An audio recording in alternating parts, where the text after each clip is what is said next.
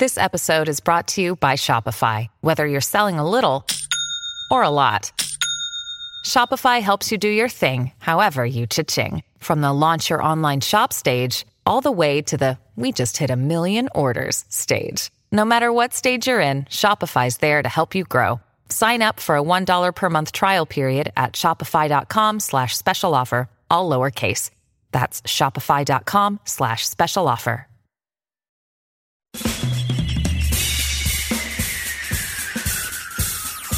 This is The Other Side of Midnight with Frank Morano. They're running a strange program, y'all. Now, here's Frank Morano.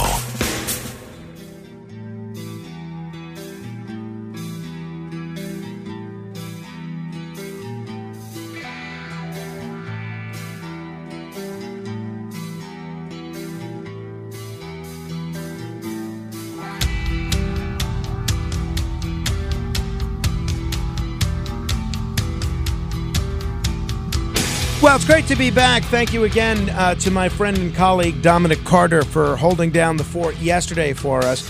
My wife and I had a uh, wedding to attend, but uh, it is great to be back. And instead of the usual uh, two days worth of stuff to get off my chest, I have uh, three days worth of stuff to get off my chest. So we may need an extra hour today. I don't know that I'll get it, but I'm going to push for it. We'll see. I'm not going to spend a lot of time on this because you know, I realize that entertainers are not the most important people in the world. That being said, th- eh, I'm about to describe someone that was not only one of the most talked about entertainers and most successful entertainers in the world, but uh, someone that was also a presidential candidate and does command something of a following. Ye the rapper formerly known as Kanye West. I'm just going to say Kanye West because I, I, don't honestly know if it's supposed to be ye or yay. I've heard different things. The people that point out that, oh, there's Yeezus, they say there's, uh, you know, it should be ye. Other people say no, it's the uh, the the end of Kanye, so it's supposed to be yay.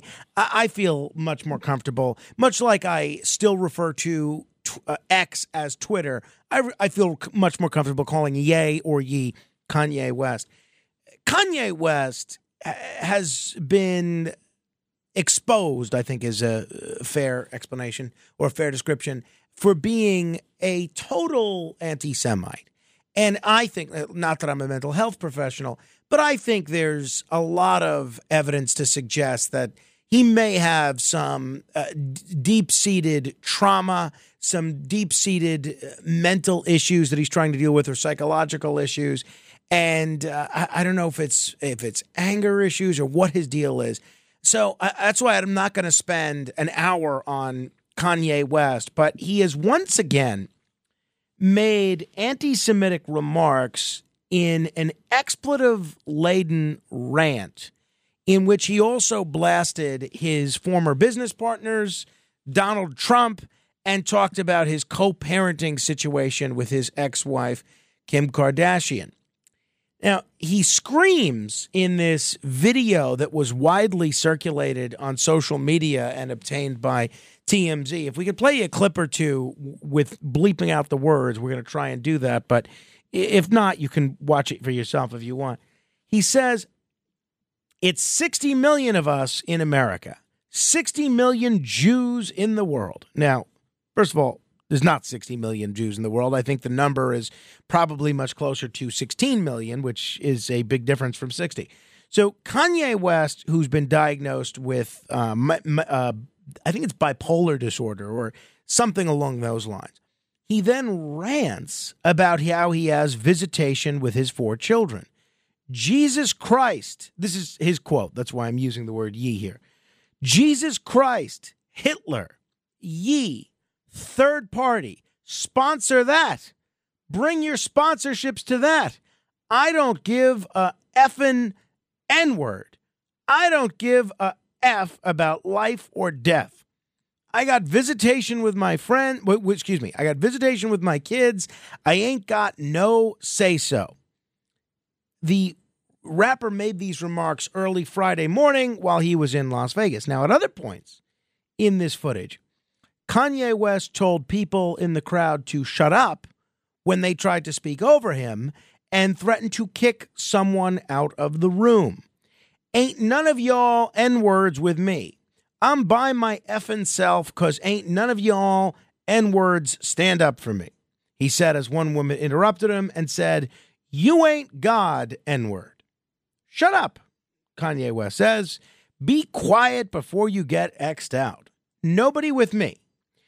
Um, now, Mr. West, who was once a supporter of President Trump, even wore a Make America Great hat to the White House. He also made reference to President Trump's current legal battles. Because you got a mugshot, you with us now? No, what you going to do for us?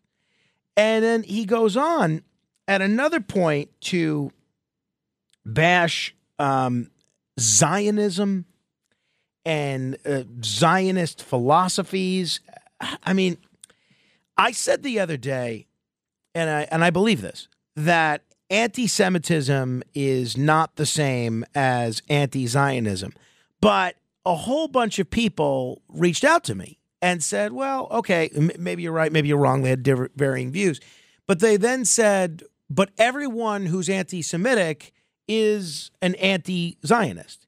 And when you look at this bizarre rant from Kanye West, where he's going on and on about the Vatican um, and Putin and the Rothschilds and BlackRock and Vanguard and saying, oh, it's all the Zionists, it's all the Zionists. And uh, he makes the argument that Zionists are against the Jewish people, Zionist enablers, Zionist enablers. It really does lend credence to what some people say that the two are synonymous. So I think it's possible, uh, I, no, not possible, it's certainly the case that you can be an anti Zionist without being anti Semitic. But I think Kanye West proves in this latest rant here that it's very difficult to be, uh, not very difficult, that every anti Semite is an anti Zionist. And I really do think you have to put Kanye West in the anti Semite category. And uh, I just, I, I don't know how this guy still has any following at this point. Now, he's at this point dropped out of the presidential race. Who knows if that's going to continue? Here's a little bit of this Kanye West rant from Las Vegas on Friday. Fucking around with our contracts. Ari Emanuel, your brother fucked up my city. Your brother turned Obama hair white. Rahm Emanuel, y'all don't do y'all facts. All y'all niggas want to talk about entertainment. Eh, eh, let me tell you, anybody ever talk to my red, red hat? Y'all put me in a fucking hospital. Uh, fucking Chinese water torture. Oh, uh, yeah million questions. Everybody around me, everybody around me telling me I can't wear. You can't tell me the color of my hat. Y'all can't tell me. No, none of y'all motherfuckers here with no Instagram, nobody living, nobody at, and I don't want to hear from none of these Jewish talk about. Oh, he's in an episode. Harley passing, they follow me to the hotel. They care, kill Aaron Carter, and now they acting like they won't kill, uh, yeah. uh, play the Backstreet Boy sample. Yeah. Uh, now, I just, I mean, the guy clearly has some issues here. Clearly. Uh, if you want to comment, you can. 800 848 9222. That's 800 848 9222. I just, um, uh, you know, on the one hand, I really just despise this man's actions and what he does. And there's a big part of me that doesn't, that despises him, kind of, even though I try not to despise anybody. But then there's a much bigger part of me that just feels bad for this guy. I mean, th- this man is clearly sick. I mean, he is sick. And the thing, and some people made the similar point with George Santos because a lot of the lies that he was telling were so obvious. It can't be healthy for someone that's in dire need of psychological help and uh, maybe other forms of professional therapy, as Kanye West clearly is. It can't be healthy for this man to constantly have a platform. And uh, look, maybe maybe I'm at fault. Maybe TMZ's at fault. Maybe everybody in the media that plays a Kanye West clip is at fault for uh, basically exploiting someone's mental illness. Maybe the responsible thing is to ignore this I um and maybe that's what I'll do going forward. But I, I w- wanted to play it because Kanye West still does have a massive following as a musician and on social media, and I think people should have an idea of the kind of things that he says without very much prompting.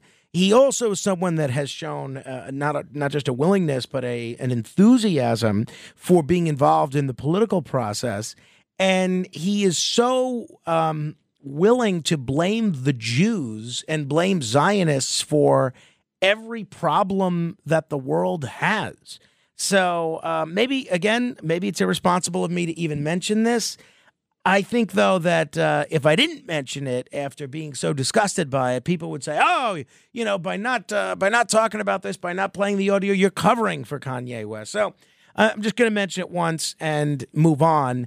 But uh, it was uh, really disgusting that somebody that has sold literally hundreds of millions of records, maybe more, but sold hundreds of millions of records and has uh, tens of millions of followers on social media, perf- says this kind of thing, not in the privacy of a bedroom, but or whatever, like someplace where he thinks nobody's listening.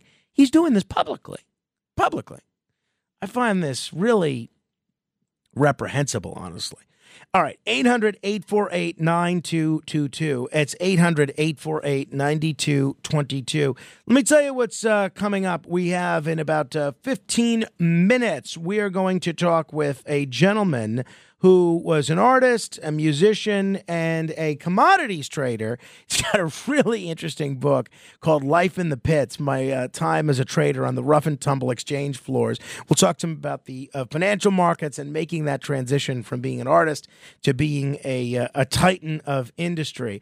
Come, we'll go through the mail in a little while. If you have email that you want me to read, or if you have a question that you want me to answer, send me an email, frank.morano at redappleaudionetworks.com. That's frank.morano at redappleaudionetworks.com. And then uh, a little bit later in the program, we're going to talk with George Haas, the founder of the Cydonia Institute. We had a great response last time he was on the program, and he's got some new information about uh, some uh, stuff that's happening on Mars and elsewhere. We'll get into it. 800 848 9222. Let me begin with Al in Yonkers. Hi, Al. Good morning to you, Frank. Morning. You know, Frank, Frank uh, I don't listen to Kanye West's music much. Uh, you know, I don't know much about him except that he's a famous person but I do I do uh, believe that he he suffers. Uh, the men, the medical field a couple years ago said that prolonged grief now is a mental illness. So I think when he lost his mother, who was his rock, uh, about ten years ago, uh, his whole life was upended.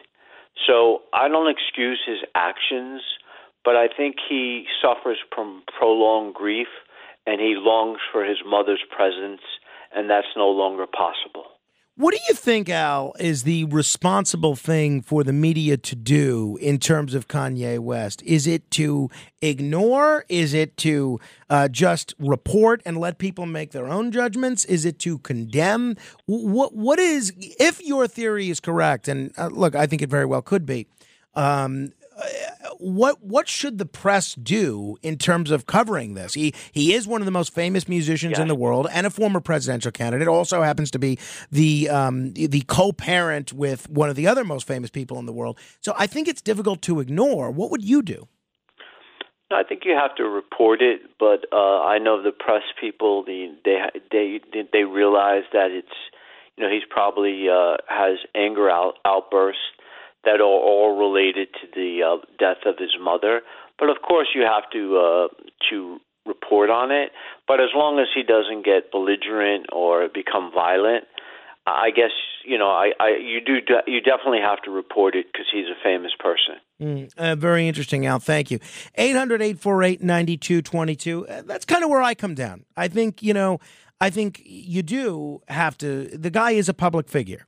And I think you do have to at least mention it. And by the way, not just a public figure, but someone that uh, up until recently was having dinner with the former and potentially future president of the United States and bringing other people that have been um, that have a track record of anti-Semitism to that dinner as well. So uh, I, I, I think Al's philosophy is the correct one. If you want to disagree, you're welcome to 800-848-9222, five open lines if you want to comment. Also on Twitter, yes, I still call it Twitter at uh, Frank M O R A N O. That's Frank M O R A N O and uh, on Facebook at facebook.com slash Morano fan. A lot of other fun things that we're going to get to uh, throughout the course of the program. A lot of stuff that we typically do on Mondays, we're going to do today. For instance, uh, commendations is a um, usually a Monday benchmark for us. We're going to do that today since I wasn't here yesterday, and uh, we're still going to do the Tuesday stuff that we normally do, which includes the mail. And I'm a little backed up in terms of the mail. Let me give you a little bit more of uh, Kanye West going after. Jesus Christ, Hitler, etc. Listen to this. These are Zionists. This is what I'm trying to tell you. Jesus Christ, Hitler, yay. There you go. There you go. They, they, those are the three people that, um, at least in his mind, deserve to be in the same category. Jesus Christ, and he said he said yay there, not ye. See, that lends credence to the yay theory, not the ye theory. 800 848 9222, 800 848 9222. Rocco's in Saratoga. Hi, Rocco. Good evening, Frank. It's quite evident and obvious that he's a schizophrenic and suffering from paranoia. I was a psychology major. That doesn't make me a doctor or anything, but it's quite evident if you speak to a professional, a psychiatrist who is an MD, or a psychologist who has a doctorate, that they would diagnose him as being paranoid schizophrenic. Yes. And, and so, I'm given that, know. given that diagnosis, which I believe, what um, what do you think the media should do in terms of uh, in terms of Get him covering. Kanye West? Yeah. Uh, now, Get him I, now I've said this with the homeless people on the street that don't want help. That if you're on the street, you don't have a right, Right. to sleep on the street. Now, Kanye West's not sleeping on the street; he's sleeping in a in a seven you know Right. seven figure mansion. Now, w- if he doesn't want help, right? Let's say he thinks He he's doesn't. doing fine. Let's say, Right. Does. what can any of us do? Nothing. It's Right. up to him. Eventually, he has to break down and realize he'll have an emotional breakdown and realize something's not right. The world's not, you know, that the world's not after me all the time. But Yeah. only he can do it. Yeah. Only he can. That's the unfortunate thing about paranoia and schizophrenia. Yeah. You don't realize you're not rational. You don't realize that you're in another world. You're not living reality. Rocco? That's the problem. Thank you very much. You know, I got an SMS text message here that's not th- from a listener, and uh, you can text me as well, 8168 Morano. That's not dissimilar from what uh, Rocco just said. And, and that was actually, by the way, I, gi- I always give Rocco a hard time for meandering and uh, saying all sorts of weird stuff. Uh, that was actually a very cogent thought on uh, Rocco's part. This is what this listener wrote me. He needs a couple of rich guys like Trump and Musk to abduct him and force him into treatment. People he holds in esteem because he's not anti Semitic. He's pathetic, wounded, and lashing out. Well, I, I, think both can be true. I think he is anti Semitic. Semitic. I mean, he's not lashing out at the Asians. He's not lashing out at Australians. He's not lashing out at Muslims. He's making the decision to lash out specifically at Jews and Zionists. So, I, I mean, I think he is lashing out, but he's lashing out on a group that's been on the receiving end of a, lot of lashes throughout history. Uh, feel free to weigh in if you like. 800 848 9222, 800 848 9222. Brad Schaeffer, the author of Life in the Pits, is going to give us an intimate glimpse into the raucous exchange floors in the trading pits of Chicago and New York. Straight ahead. The Other Side of Midnight with Frank Morano.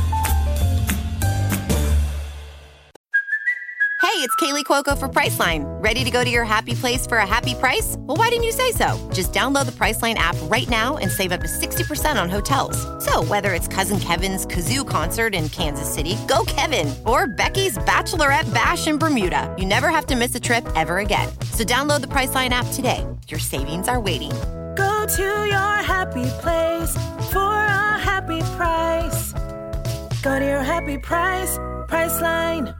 Hi, it's Ernie Anastos. You know, your thoughts can affect how you feel, and how you feel can impact your thoughts. Addressing your mind and body connection is the key to improving your overall wellness. Bergen Newbridge Medical Center is the largest hospital in New Jersey, providing comprehensive, equitable, compassionate, and high quality emergency inpatient and outpatient medical care, plus mental health services and substance use disorder treatment. The Bergen Newbridge team can address your total health needs in one convenient location. Call 201 225 7130 for an appointment or newbridgehealth.org. Ohio, ready for some quick mental health facts? Let's go. Nearly 2 million Ohioans live with a mental health condition. In the U.S., more than 50% of people will be diagnosed with a mental illness in their lifetime. Depression is a leading cause of disability worldwide. So, why are some of us still stigmatizing people living with a mental health condition when we know all of this? Let's listen to the facts and beat the stigma. Ohio, challenge what you know about mental health at beatthestigma.org.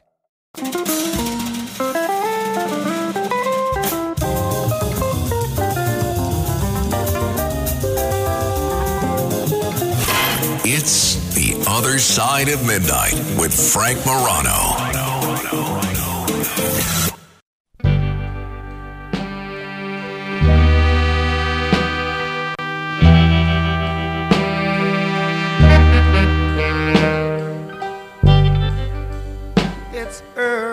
In the morning,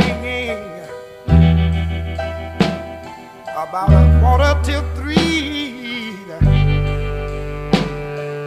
I'm sitting here talking with my baby over cigarettes and coffee.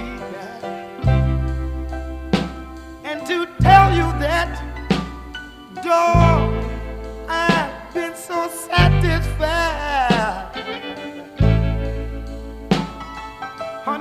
I've met you, baby, since I've met you, oh, oh, places that I've been around, and all the good-looking girls I've met. The great Otis Redding singing about cigarettes and coffee. Um, not only is that apropos because yesterday was the birthday of my friend John Tabacco, but uh, it's apropos of our next conversation because so many people that work in the world of high finance they rely, at least in the heyday of the 80s and 90s, especially, on cigarettes and coffee to be perpetually stimulated, oftentimes working insane hours, certainly seeming to do insane things. Very, very pleased to welcome to the show Brad Schaeffer. He's a columnist, a commodities trader, a musician, and the author of the book Life in the Pits My Time as a Trader on the Rough and Tumble Exchange Floors. Brad, welcome to the program. Thanks for staying up late with us. Hey, no problem. Thanks for having me. All right, so Brad, since you have some experience uh, in the Chicago uh, commodities exchanging world, you've got to explain to me exactly how that scheme that uh, Dan Aykroyd and Eddie Murphy at the end of the movie Trading Places pulled off. I've never understood it. I, I still am not sure I understand it. No, you know what? And I'll tell you why. Because most people in the mar- most people who aren't like in the markets, you know, as as a profession, they always have a, a bullish idea, right? So you always everybody thinks when markets go up, you make money. When they go down, you lose money. But in what they were trading were mythical futures on what they called frozen concentrated orange juice. That was actually filmed uh, in the gold pit in the commodities exchange in uh, the old Four World Trade Center. And uh, I actually knew a couple of those guys who were in that scene. And uh, what they did was the uh, everybody they gave the Duke brothers a fake crop report, and the crop report basically said that there were there there was a deep freeze and that oranges were going to be very scarce. And so, as Right. anybody knows, when things you know are scarce, the price goes up in commodities. Right? And all, all commodities are are um, are just uh, raw materials, right? So everybody thought the Duke brothers knew something because their big broker came in and they started buying, right? So everybody started buying these frozen concentrated orange juice futures, and they just kept going up and up and up and up because every you know the Dukes knew something, right? They had their broker and they're buying. What Dan Aykroyd and, Eddie Murphy knew was that the crop report, the real crop report, actually, when it came out, showed that there had been no effect from cold, and so there would be plenty of oranges, and so the price would collapse. And so what they did was, as everybody started buying and buying and buying, they became the only sellers. They were the only ones willing to take the other side of these trades. So they sold uh, futures on orange juice at a very, very high price because they were the only sellers, right? It was a buyer, it was a seller's market. And then when the crop report came out, the market actually collapsed. And then at the end, what they did was they just closed out their position, buying it back for a small fortune, and they wiped the Duke brothers out in the process. So, well, well um, that's that's as thorough and as concise an explanation as I've heard, and uh, now I am convinced. You, you, know, your decades of experience aside, now I am convinced that you actually know what you're talking about, Brad. So, uh, well, that's good. yeah. Hey, so Brad, tell me about uh, how you got into the uh, trading world. I know late '80s, you're working as an artist, and your brother was a trader. How did that Right. result in a career transition for you? Well, actually, uh, Frank, one of the reasons I wrote the book was uh, to explain to people, and I kind of just used my experience as sort of a, you know, as a, as a whatever, a, a test case that um, there, you know, those commodities pitch, they were create, you know, they were the ones you see people screaming and yelling. There was no like recruitment. Uh, there was no recruitment pipeline, right? It's not like a bunch of guys. Like I went to Illinois, University of Illinois. It's not like a bunch of guys came down there and said, "Hey, how would you like to work in the commodities pitch?" Right? It's you know, it's not like uh, I don't know, like a hedge fund might go to MIT and find you know their their whatever. So what I did was I I, I got there circuitously, and you know I I was really an artist when I came out of school, but my brother was a trader on the floor in the Chicago Mercantile Exchange, and he uh, that's the pit by the way. If anybody's seen Ferris Bueller's Day Off, that exchange that they're looking at, Oh, that's sure. the Eurodollar. That's the Eurodollar futures pit. That's actually where I was, and um, and so what happened was my brother said, uh, you know, why don't you come and see where I work? I went to the trading floor. You know, I walked in. I was like, this is the craziest place I've ever seen. You know, and and people were people were making and losing millions. I'm like, you know, this is something for me. Uh, you know, I wasn't making any money as an artist anyway, and and uh, so I got my yellow coat, which basically meant I was a clerk. You know, or in the and in the stock exchange they're called runners, and I, and really you just you start off schlepping coffee for guys, and then you get a job as you know one of the ARB clerks, which were the guys who stood around the the outside of the trading pit and sort of were flashing what the markets were to the guys on the phones who were on with their institutional clients all over the world. And then eventually, if you do well enough, somebody takes a liking to you, or somebody says, "Hey, this kid's got what it takes." You get you you get uh, somebody like my boss eventually backed me for a seat, and so I end up trading eurodollar options on the floor of the Merc. I think I was only like 22 when it happened, and uh, that's kind of how a lot of people got there. You know, the way you got your job then was, you know, somebody would say, "Hey, I know a guy who knows a guy in the live Mhm. cattle pit looking for a clerk." And Frank, the shame is that now that those pits are closed, that avenue of it, you know, that avenue into Wall Street for the average Joe, you know, like you know, just the old state schoolers like me who just had some chutzpah and some acumen. Those those doors are kind of closed now, which is really too bad um, because it was I, I call it, it. The book came about from an article I wrote in the Wall Street Journal a while back, and I Right, called I the floor the, the yeah, it was the great equalizer was the floor, right?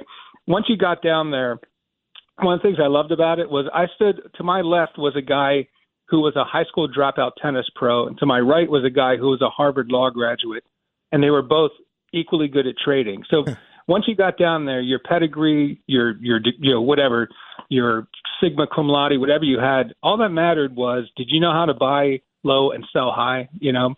And and that's really all that all that mattered. Like one of the top traders in bonds in the Chicago Board of Trade, which was the sister exchange of the Merc, was had had been like a meat packer uh, before he went down to the floor. I one of the guys I stood next to was a former Chicago Cubs pitcher. Um, one woman was a was an art history major. You know, uh, the guy that I worked with, who was a genius, was a uh, Scandinavian who came over and was a pig farmer in Iowa before ending up down on the floor. You know, so that was uh, one of the things I tried to impart in the book was that you know those days unfortunately i mean i not fortunately it, it, it happens you know it, it happened very quickly because of uh, electronic trading. As you can imagine that's more efficient than a bunch of guys screaming and uh, that kind of wiped those pits out. Right. Uh, and if people are just tuning in, we're talking with Brad Schaeffer.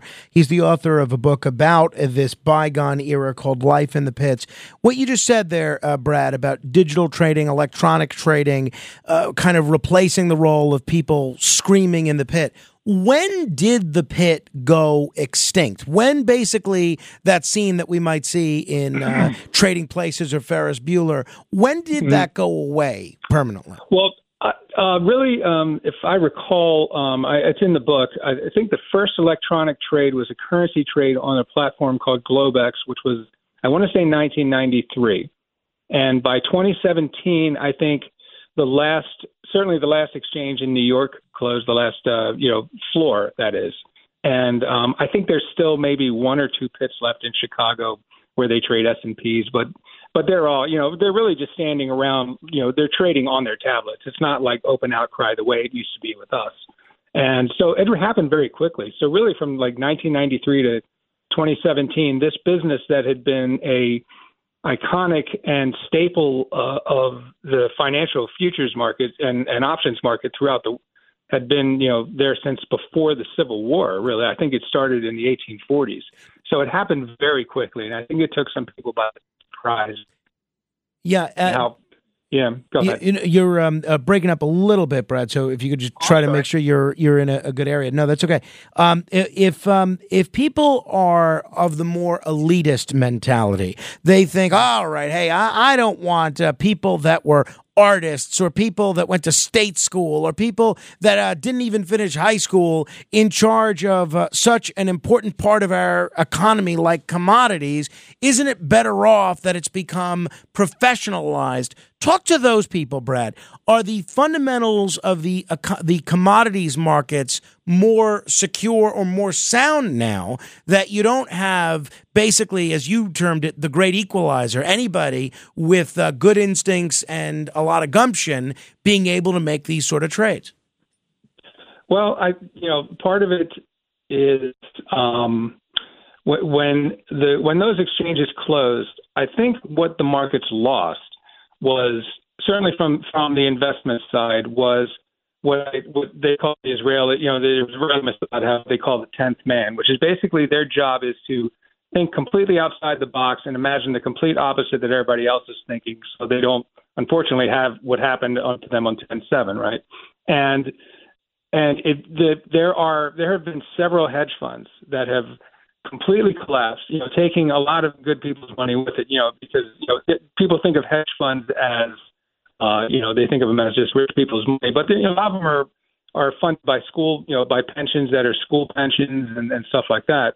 And like long-term capital management comes in, comes to mind. Those were the most brilliant guys in the market. This is a collapse of a multi-billion-dollar hedge fund in 1998, I believe it was and uh, they had like two uh, Nobel Prize winners on on their uh, trading floor and everything like that. But what they did was they were so uh, they were so um, in uh, just enamored with their models that they didn't realize that markets are human constructs. And there's an old expression that says market can can remain irrational longer than you can remain solvent. And I think what happens when you come, you lose the human factor. And um, so I, I think there's still risk there, and I just I just think the risks have changed in terms of of just you know their personality, or they, they've changed in terms of, of Right. You know, the landmines are different. And and again, You know? Brad, if if there's a way to get into maybe a slightly better area because you are you, you are gl- glitching out a little bit, but um, the, the the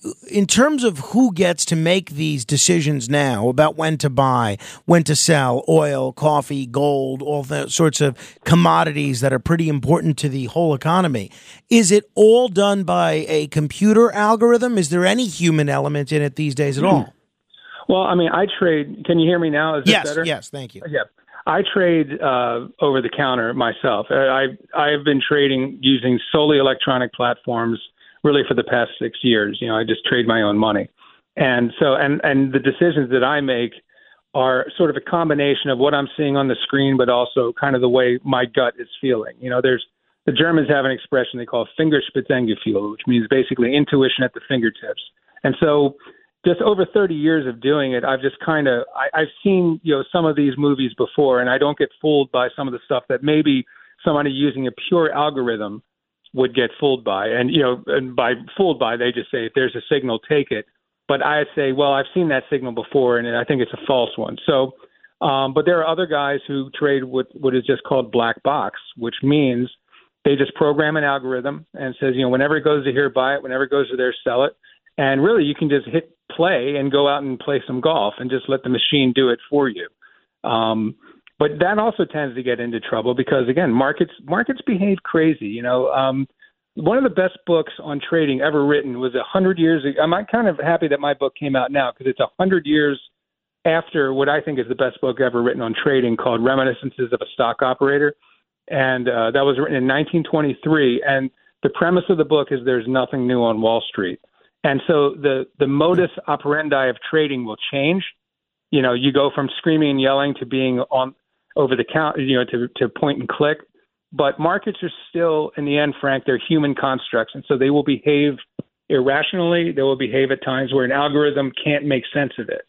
And so I think that's why guys like me, who are not, uh, you know, I'm not a programmer. I, you know, I use Excel. So, but guys like me who've just been doing this for a long time have been able to survive and make the transition. The um, in terms of the kind of characteristics of what makes a good commodities trader, particularly in the pre-electronics age, mm-hmm. what would you say is the kind of person that makes a good commodities trader? Is there is there a profile of someone that could do the job well? You have to have discipline you, you there's a couple you know there's a couple hard and fast rules of trading and you know it what again what reminiscences of a stock operator you know and you'll see it in my book as well. There the, what he says is that everybody and everybody who who speculates is dealing with what they call hope and fear right? And the hope is that the money that you've made on this trade won't go away and the fear is I'm sorry, the hope is that I'm sorry, scratch that. The hope is that the money that you're losing will come back. And you know, people always say, "Oh, you know, I bought more because it's down here. I hope it'll come back." And the fear is that the money you are making, you're going to lose. And so what that makes people do is it makes them sell their winners too soon and makes them ride out their losses. And you have to reverse that. You have to hope that your winners are going to keep going and you have to fear that your losers are going to get worse. So for instance, if you've got two stock positions, one of them is up ten dollars and one of them is down ten dollars, and let's say you need money. Well, what you know most people are going to do, they're going to sell the profitable stock, right? And they say, "Oh, I'm going to take my profits and, and use it." No, what you should do is hang on to that because that trade's going your way. You have to get out of the loser, and so you have to cut your losers early, and um, and you have to stay within your risk parameters. If if you're trade, you know, if you have like a thousand dollars, you don't risk a thousand dollars on a trade, right? You know, uh, you because you could lose everything. So you have to know how much to risk, and you have to know the moment you get into a trade, you always have to tell yourself, where am I getting out of this trade? And then you react accordingly, right? So, for instance, if you have you, if you buy something for a hundred dollars, and you say, okay, I'm going to risk ten dollars on this trade, then you know you're going to get out at ninety, right? And you make sure you do. You don't say, oh, you know, it's going to come back. No, you get out because every market, every trade is like I always say, it's like surfing. You you miss that wave, the next one will come. So you have to have the discipline to cut your losses early, and you have to have the discipline to stay in a winning trade. And people get it completely the opposite. And I've seen guys ride losing trades, turn these little tiny losers into huge losing trades. And mm. I've seen guys who who have a nice trade on who get out of it way too soon because they're afraid of losing their profit, and then they watch it go kiting thirty more bucks, you know, up against them. And so, um, one of my one of my uh, one of my bosses, who was a great trader, once said to me, he said, "You know what, Brad?" He said, "I'm not a great trader, but I'm a great puker." And what he meant was he knew how to get out of a losing trade right away before it became a uh, a really really bad trade. So you have to. I just can't emphasize that enough. You have to have the discipline to let your winners ride and to cut your losses. And it sounds early, and it sounds easy, but it's the complete. I, I think people are psychologically hardwired the opposite, right? And and it just takes it just takes years of doing it and doing it until you you know I I, I never a loss never bothers me, right? Like if a lot of trades I do, I, I've got losing trades every day. You know, but the thing is, you know, hopefully the winning trades make a lot more than the losing ones lose, and so you have to position yourself that way you have a lot of really interesting and really fun stories uh, in this yeah. book, and uh, hopefully you'll come back and we'll get into more of them. But one I have to ask you about now because sure. it, I think it really is such a, a dichotomy with which the, with, with the uh, you've described the seriousness of the kind of things that you did as a trader and continue to do as a trader. There's mm only one edible substance that was allowed on the trading floor. And uh, that leads itself to a discussion of what you guys called bombing. What do they allow on the trading floor, and, and what's bombing? well, on the Chicago floor, in New York, you could kind of uh, eat a sandwich and stuff like that. But in Chicago, they were very strict. And so, uh, at least when I traded there, you were only allowed to bring gum on the floor. And so, a lot of times, you know, people think it's crazy nonstop, but there was you know, it's just like a you know, it's just like any type of a sport. There's there's a lot of times when there wasn't much going on and people were bored and you're standing there next to guys like imagine standing in a subway for eight hours and that's kind of what it was like. And so guys would get bored and so you what you did was you took a trading card, which is just like an index card. Just imagine anybody there, you know, anybody just imagine an index card with writing on it. And you take a big wad of gum, you'd stick it on one side, you'd fold the card in half, until it made like a little gum taco. then you'd open it up, and so it looked like it was like like a piece of bread with jelly spread across it. And then you'd toss it on the floor. And remember, it's so crowded, nobody could. You know, it's just like I said. Anybody who's been on a crowded subway knows you really can't even see your your feet, right? And so people would stand there, and and usually there was one guy they were targeting, and this guy'd be standing there next to a big piece of you know a big open wad of gum right by his feet, and of course the moment he stepped on it everybody would shout boom! You know? The guy would look down at his feet and he's got this off this card stuck to his like nice new shoes and stuff. He, i mean we did we did stuff like that all the time to uh to kill time you know? I mean we were we were gambling we were we were uh, you don't even want to know the, how how it smelled down there. Uh, no, I can imagine. hey, uh, talking with Brad Schaeffer, his new book is uh, "Life in the Pits: My Time as a Trader on the Rough and Tumble Exchange Floors." It's available on Amazon and other places that books are are, are sold.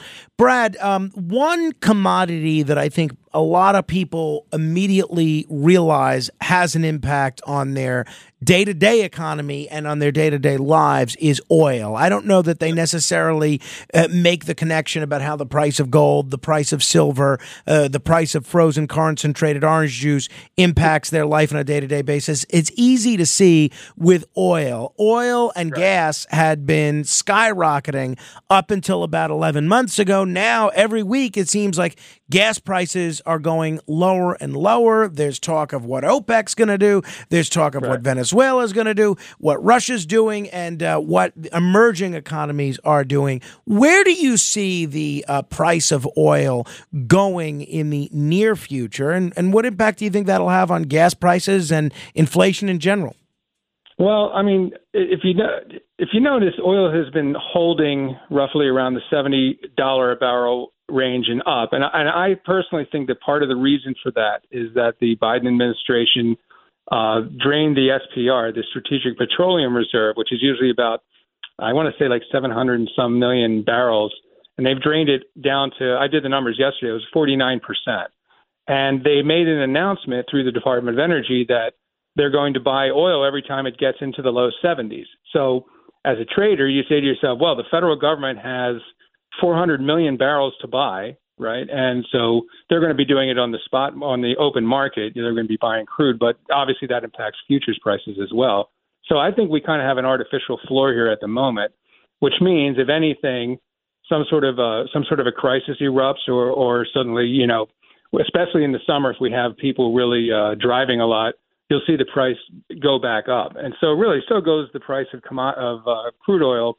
So goes the price of gasoline. The only real bright spot in the market. I think people will notice that their energy bills have gone up, but not tremendously, and that's because natural gas, which is really what I trade, has been trading at you know has been trading at historic lows for about a year now, and that's just because there really you can't. There's so much natural gas in the United States. There's so much proven reserves that you can't go outside and stick a, a you know put a stick in the ground without getting some methane coming up. So the real saving grace for the U.S. in, in that respect has been our natural gas reserves, and that's why. And people don't realize, you know, oil and natural gas don't just make fuel. I mean, every, every piece of plastic you have is a petroleum byproduct, right? Natural gas is actually used. Uh, I, I saw a list of all the of all the products it's used. Everything from like fertilizer to like baby bottles to. It's incredible how much. Uh, you know, Daniel Yergin wrote a book called The Prize about oil, and he coined a phrase called hydrocarbon man, and that's kind of what we are. We Mm-hmm. don't realize how much our lives are intertwined. I, that's why I call it in the book crude oil the most important commodity in the world. I mean, because when push comes to shove, well, you know, and and it's getting really cold out. Do you want to borrow gold or do you want you know gasoline for your generator? Oh yeah, no, I, I mean, I'll, you know what I'm t- I'm picking. So uh, just to, to sum up what what I Mm-hmm. think you're saying about the Biden administration and the Strategic Petroleum Reserve, there are a lot of uh, cynics in our audience and out there in general, and a lot of people say that what you're seeing with the reduction in gas prices right now, this is sort of a, an election year or an election season uh, price declination, and it seems like you say this is exactly what the Biden administration is doing. Right, of course it is. But the problem is that you know they have you know you can once you drain the, the SPR to a certain amount, you have to start buying it back. And once you have to start buying it back, everybody knows that the biggest dog on the on the block has got to buy it back, right? So you're not going to you're not going to give it to them, right? You're going to your traders do. You're going to wait and see where the market goes, and it's, it will probably. I really truly believe it will go up, and um, I think sure, certainly that was an electioneering uh, that was an, uh, an electioneering ploy for the midterms. Uh, that's when it really started. And your your viewers, or, I'm sorry, your, listeners might be interested to know that when Donald Trump was president, he tr- he suggested buying back and filling the SPR when oil was trading in the low 20s. Right now, mind you, uh, Biden now is trying to buy it back in the high in the mid 70s. Right. And he said we should really fill it up now while the you know you know what you know take advantage of these low prices because of COVID and the economic shutdown. Right. People weren't, and the Democrats blocked it and they called it. I think Chuck Schumer called it a three billion dollar subsidy to big oil, which is the stupidest thing I've ever heard when you consider they were working on a trillion dollar stimulus package. So. To, so to deny the president to, to deny this man, you know, and listen, I'm no look, I I I I have I have like the Ben Shapiro view of Trump. Good Trump, bad Trump. You know, when he does good things, I like it. When he does bad things, I don't. But one thing he did get right was he wanted to fill up the SPR. He wanted to, in his words, top it off, and they would not let him do that. And they didn't want him to do that because they just wanted to deny him a political victory. But it Mhm. was a victory for the country. Right. You know, I mean, exactly. you know, exactly. it- It's the, the SPR is there in case you know the the you know what hits the fan. It's Yeah. not there just to turn on and off to try and you know tweak the gas price uh, the gas price here and there just to try and get a couple extra points and you know uh, on the electoral college or Brad, whatever. I, I have to uh, I have to end it there. Really enjoyed the conversation. Hopefully, we can chat again. Thanks, Frank. Appreciate it. Brad Schaeffer, if you want to check out his book, it's called Life in the Pits, and that's pu- published by Post Hill Press. You can check it out and uh, get it on Amazon or anywhere else. 800 848 9222, 800 848 9222. Straight ahead. The other side of midnight.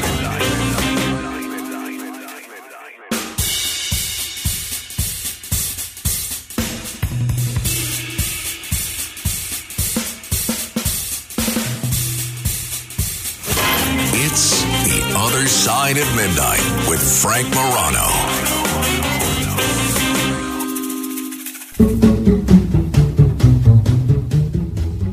I'm a fellow with a heart of gold, with the ways of a gentleman, I've been told, the kind of a feller that wouldn't even harm a flea. But if me and a certain character met, the guy that invented the cigarette, I'd murder that son of a gun in the first degree. Of course, it ain't 'cause I don't smoke myself, and I don't reckon they hinder your health. I've smoked them all my life, and I ain't dead yet. But nicotine slaves are all the same at a petting party or a poker game. Everything's gotta stop while they smokes a cigarette. Smoke, smoke, smoke that cigarette.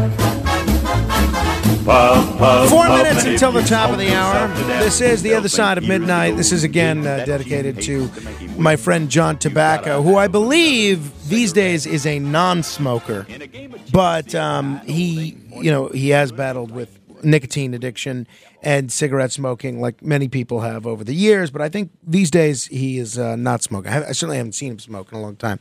I uh, got to see John on uh, Saturday briefly, and anyway, a busy weekend for me uh, all around. On Friday, uh, my wife and I were in Atlantic City uh, for some meetings, and we were doing some location scouting for our upcoming party there on December 30th. I think that's going to be big. I finally feel like I've got a little, gotten a little bit of a handle on that. That was fun though, and uh, we checked out some new restaurants there and uh, and met some interesting people. That was a lot of fun. Then on uh, Sunday, I had a wedding to go to, but before the wedding. I uh, ended up going to uh, Joe Piscopo's mom's wake, and in spite of the fact that it wasn't a little, it was a little off the beaten path, uh, she drew quite a turnout. And uh, not only was Joe there and his siblings, but uh, all five of his children, several of his exes were there, and just an incredible display of people that came out to pay tribute to Edith Piscopo. And it really, I think, spoke well of her because there were a lot of people that knew her, friends and family, but it spoke well of the amount of lives that Joe Piscopo has touched. And uh, hope he seemed to be in good spirits. We both happened to be wearing the same lapel pin because it was in the state of New Jersey. We both had our lapel pin that was one side the American flag and the other side the New Jersey state flag. Uh, those were lapel pins that were given to us both by Jersey June when I was working with uh, with Joe. So to the whole Piscopo family, I hope they're doing okay. It's uh, never easy to lose a parent, even if she's 98 years old. Never easy, never easy to lose a grandparent. But uh, it was really wonderful to see that she drew such a, an incredible showing of people to come out and uh, pay tribute to her life. That's a life well lived, if ever there was one. All right. Coming up, uh, on the other side of the top of the hour, when is something no longer what it was? We'll get into it. The mail and more. Help control the pet population. Get your dog or cat spayed or neutered. This is Greg Kelly for Priority Gold. What does it mean to be America's precious metals dealer? It means that you're in touch with the hearts and minds of those who love this country, value our freedom, and want to protect the future. Priority Gold is that precious metals dealer. They've helped thousands of Americans back their retirement with solid gold and silver. Call Priority Gold at 888-506-6439. Receive free shipping, free storage, a free investment guide, and one of the best purchase experiences in the industry. Call now or go to prioritygold.com.